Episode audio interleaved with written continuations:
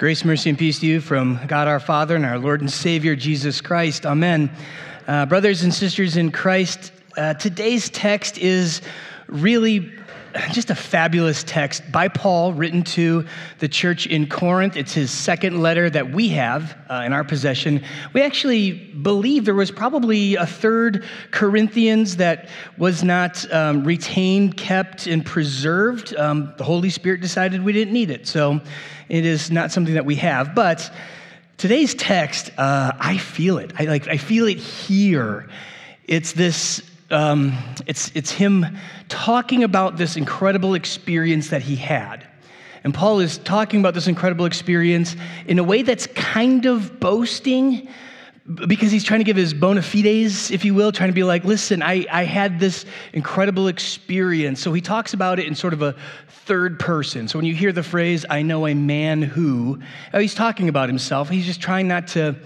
I don't try not to elevate himself too much. So there is this real struggle, and, and I'll talk about that a little bit in, in the message. But the theme for the, the sermon today, we're talking about, you know, the, this what he says about faith, and then specifically weaknesses, the faith that we have in and amongst our own weaknesses. So this is from Second Corinthians chapter twelve, um, beginning with verse one.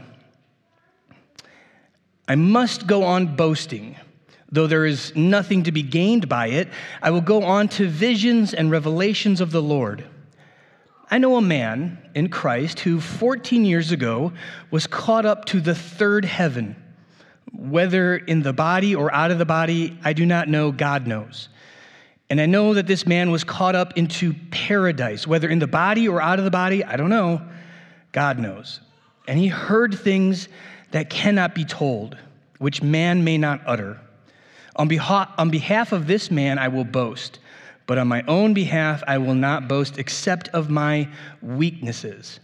Though if I should wish to boast, I would not be a fool, for I would be speaking the truth, but I refrain from it so that no one may think more of me than he sees in me or hears from me.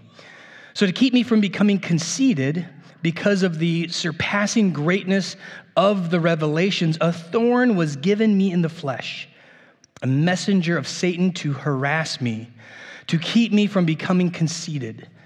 Three times I pleaded with the Lord about this, that it should leave me. But he said to me, my grace is sufficient for you, for my power is made perfect in weaknesses.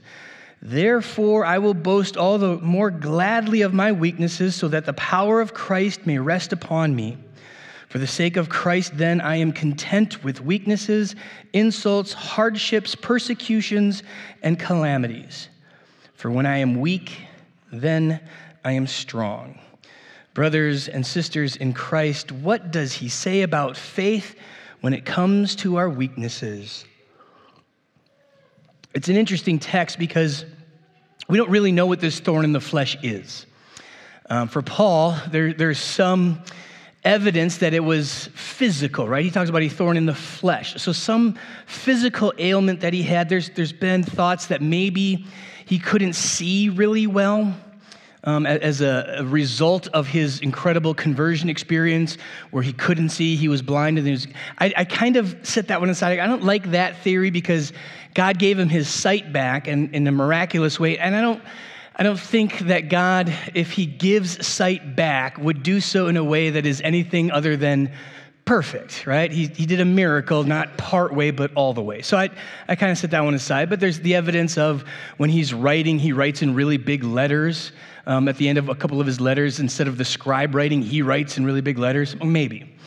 Uh, I, I think there's maybe some sort of... Um, muscular degeneration or something, maybe M S, or, or I'm not entirely sure, but in, in a way that his fine motor skills aren't good, and that's why he writes so largely. Um, there's been all kinds of different theories on it, but it doesn't matter. His, his point is to say something interesting about faith and weaknesses. And it's in this context of the, the church of Corinth had kind of gone astray on a couple of things, and they had kind of started listening to other preachers who were saying something not correct about Jesus and the gospel. And, and the, the church had kind of drifted from the truth, the truth that we proclaim here, that, that Christ, God's only Son, died for our sins, raised from the dead. Belief in that means eternal life for us. They've, they'd strayed from that a little bit. And so he's saying, don't listen to them, listen to me. And why should you listen to me? Well, listen, I had these, these very powerful experiences, these revelations directly from God. Don't stray from that. So he's he's trying to give his bona fides and, and give the reason why you should listen to him, while at the same time not being arrogant and boasting. And you can hear that tension where he's like, I'm not going to boast, but I'm going to talk about this other guy who had this. So he's trying to distance himself from that. And I'm going to do that right now. Because one of the most um, most often given compliments to, to me and to Dan uh, and to others is when we talk about our own sinful weaknesses. We do this really well. You see how that doesn't work? Like I'm bragging about the thing we do well? This is this is Paul's tension, but but it's modeled really after this text and this concept of letting you know we're we're just people like you. We're pastors like you, we, or we're, we're just sinners like you who happen to be called into this office, um, but we're not special in, in some sort of the, the Holy Spirit laid his hand on us and now we are perfect or super Christians or something. That, that's not who we are. And that, that tension that we have is a, is a difficult one because I, I want to make sure you understand it's absolutely true. and and don't don't for a second doubt what we say about ourselves, that we're flawed, we're broken, and we make as many mistakes, we sin just as much as all of you do. And on the other hand, I also want to say, model yourselves after what we're trying to do as well, which is in the midst of that honesty, let God be glorified. Let God be glorified in the weaknesses and the failures that we have. So that's what the text is about this morning. And, and specifically, we're going to begin with this idea of weakness. What is your greatest weakness? I want you to think about that for a second. It's a phrase we use all the time. Oh, chocolate is my greatest weakness, or cake is my greatest weakness, or chocolate cake maybe is your greatest weakness. For me, it's chips. Man, I can just sit on the couch, and it's it's almost not even like the chips or anything. It's it's the couch from about seven till nine p.m. That's my greatest weakness, right? To just sit there. And, but that's not what the text is talking. The text isn't talking about what's your greatest weakness in terms of what do you snack on, what do you eat that you shouldn't eat, or drink that you shouldn't drink, or that's not what the text means. Because Paul's talking about something about him that is that is hardwired in the flesh, in the hardware of himself, right? The, the person of Paul, not, not the mindset of Paul. And uh, I've boasted about this weakness of mine a lot. Dan, inadvertently, without knowing it, almost made reference to it this morning in his confession. Working out isn't my weakness. Anxiety is my weakness. And that's something just hardwired into my brain. It's intergenerational. It's in the family. Working out is one of the things that I do to manage that. It's really good for you, by the way. If you struggle with generalized anxiety, O C D, or anything like that, get up in the morning and lift weights. It's it is great to, to help manage those things. So it's it's really more symptomatic that I do what I do as, as far as exercise and working out. And I don't mind saying that. You know, there's there's no reason. I, I know people would be uh, maybe resistant, reticent to to say something like that. I, I struggle with mental health. I don't think we should not stand up and say that. It's it's everywhere in our culture and society in this country today. But see, me doing that and standing up and saying it is a way to, to let God be glorified in my weakness. Because that, that same anxiety and mental health and, and all of those things, and I stand up and say that, it can give confidence to people, encouragement to people. And I don't know what it is that is your greatest weakness, but that's what I want you to be thinking about. What's your greatest weakness in, in sort of that genre? Is it, is it a weakness that comes with anger? I'm just so quick to anger. Or my weakness that, that comes from, you know, my, my childhood and upbringing and the way that I see the world, my children, my parents, my, my friends, and my family. Is it, is my greatest weakness the way in which I, I treat other people because of the way I've been treated? Is it my lack of trust? Is it my lack of faith or hope? That's how I want you to be thinking about your greatest weakness. Because Paul, Paul's greatest weakness, whatever it was in the flesh, he felt it was so detrimental to himself that he returned twice to the Lord to pray about it. Right? This is Paul, the guy who would pray over somebody and they would stand and they would walk, uh, having never been able to walk. Or the blind, he would pray and then they would see. This is Paul who has witnessed all of these miracles, and he prays and the Lord says no. And he goes, mm, can we talk about it? can we can we go back, revisit this? We'll circle back later. And he does, and the Lord says no. And he goes back again. This is how much it troubled Paul. Those things that trouble us so much in our brokenness, our, you know, our inability to have healthy relationships with other people because of our sin and, and our actions, what we bring to the table, what they bring to the table, that's the, the kind of troublesome um, sin and weakness that Paul is dealing with. This is getting in the way. This is affecting his daily life. So much so that he thinks even if the Lord would take it away, he could serve better, um, do better in his, his ministry as a missionary, sharing the gospel of Christ. He wants it gone, not even for his own sake, but for the sake of the gospel. You can't have a more pure motive than that. And God still says no. God still says no. Because Paul is missing something important from his experience with this thorn in the flesh. So we're going to talk about that, the thorn in the flesh. Now, um, gentlemen, lock eyes with me right now. Gentlemen, look, do not look at your spouse. Who is your thorn in the flesh? Yeah, good job. Don't move. Don't move. Even an accidental casual glance towards your spouse could be catastrophic, right? The thorn in your flesh, um, it, it does not necessarily mean somebody who is very close to you. And it doesn't even necessarily mean it's a person, but that's what we think of. That person is a thorn in my flesh. That person is the one. And Paul isn't speaking about a person. He's speaking about something that causes him either physical, mental, emotional pain, spiritual distraction, whatever it is. What is that thorn in your flesh? And what God says is no, because my grace is sufficient for you, for my power is made perfect in weakness. That weakness that Paul has, that thorn in the flesh, and whatever your thorn in the flesh is, whatever that, if it is a person or whatever sin, habit, whatever it is, he hasn't removed it. If you have indeed been praying for it, he hasn't removed it for the purpose of his glory. This is an important thing to remember. It's not to punish you. God doesn't punish those he loves. He may discipline, he may correct those he loves, but he is not a God of punishment.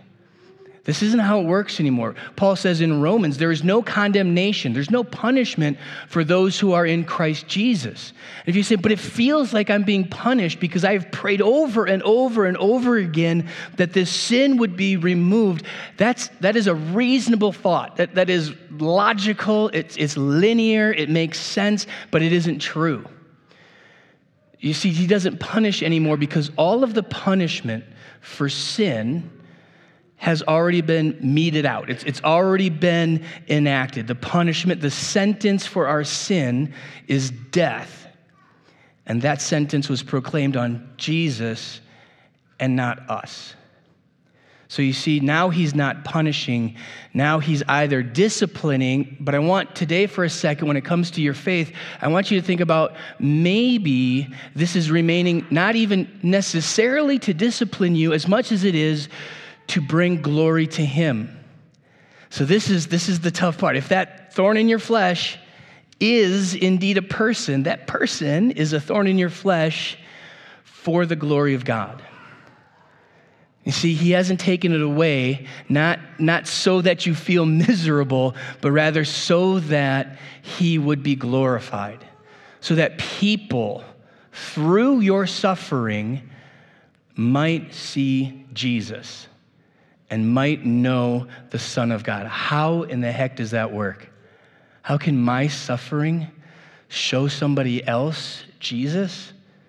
Well, I don't know how it was for Paul, but I can tell you for, for me, all of my weaknesses, my sins, and my failures come out in my preaching, right? My anxiety, when I talk about it and the ways in which I manage it, that's a blessing to other people. Would I love for God to just reach down by the power of the Holy Spirit and pluck all of that stuff out of my brain and remove it? That would be cool. And the, the only reason I can think he hasn't done it is so that I might proclaim to somebody else, I have this also. And it isn't that God has removed it from me in my life today, but rather I know the resurrection is coming. I got such a cool chance yesterday. I was uh, a sectional speaker at the youth gathering um, for Iowa.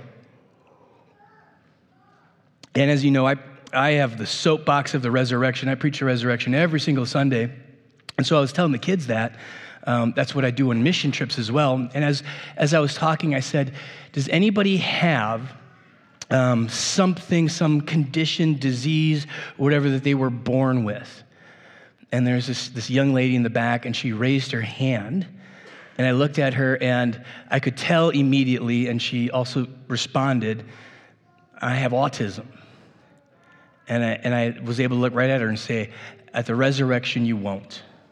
And just tears, right? She she had this first realization and recognition of her faith in Christ means at the resurrection, all of those things that afflict us are gone.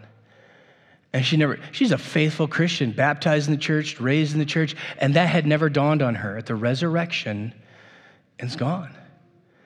And and that idea of it being removed then does give me comfort. But of course, again, in my weakness, in my sinfulness, I would love to have it gone right here, right now, today. But it remains for an important reason. Not only do I use it as, as a way to share the gospel, a way to talk about the resurrection and Jesus. Not only is, is, is that very useful to me to, to talk about those struggles that I have, it's also this really important reminder every single day that I'm a sinner. Every single day. I, I wake up with, with this thought in my head of managing um, this, this life of mine and all of these things, and, and I get overwhelmed, and all of that happens, and I remember, this is a sinful world, I'm a sinful person, and that is important to keep in my mind, because we need to have it in our head that there is one greatest weakness. The greatest weakness. The greatest weakness remains our sinful flesh. The greatest weakness is, is most evident in the truth that we will one day die. Every single one of us. Nobody escapes that. Nobody... You know, death bats a thousand. Perfect record. Except for Jesus. You see, just like Jesus found that perfection in his suffering, found the, the greatest glory in his suffering and even his death, God was glorified when he was raised from the dead. This is real power. This is real power, because when we talk about weakness and we talk about the thorn in the flesh, what we're really talking about is something over which we have not been able to gain control. We have not been able to, to exert power over it. So in a way, this is sort of like a power struggle. What is the most powerful thing that man can do? It is to kill. That's the most powerful thing a man can do, is to kill someone else. Because that takes everything.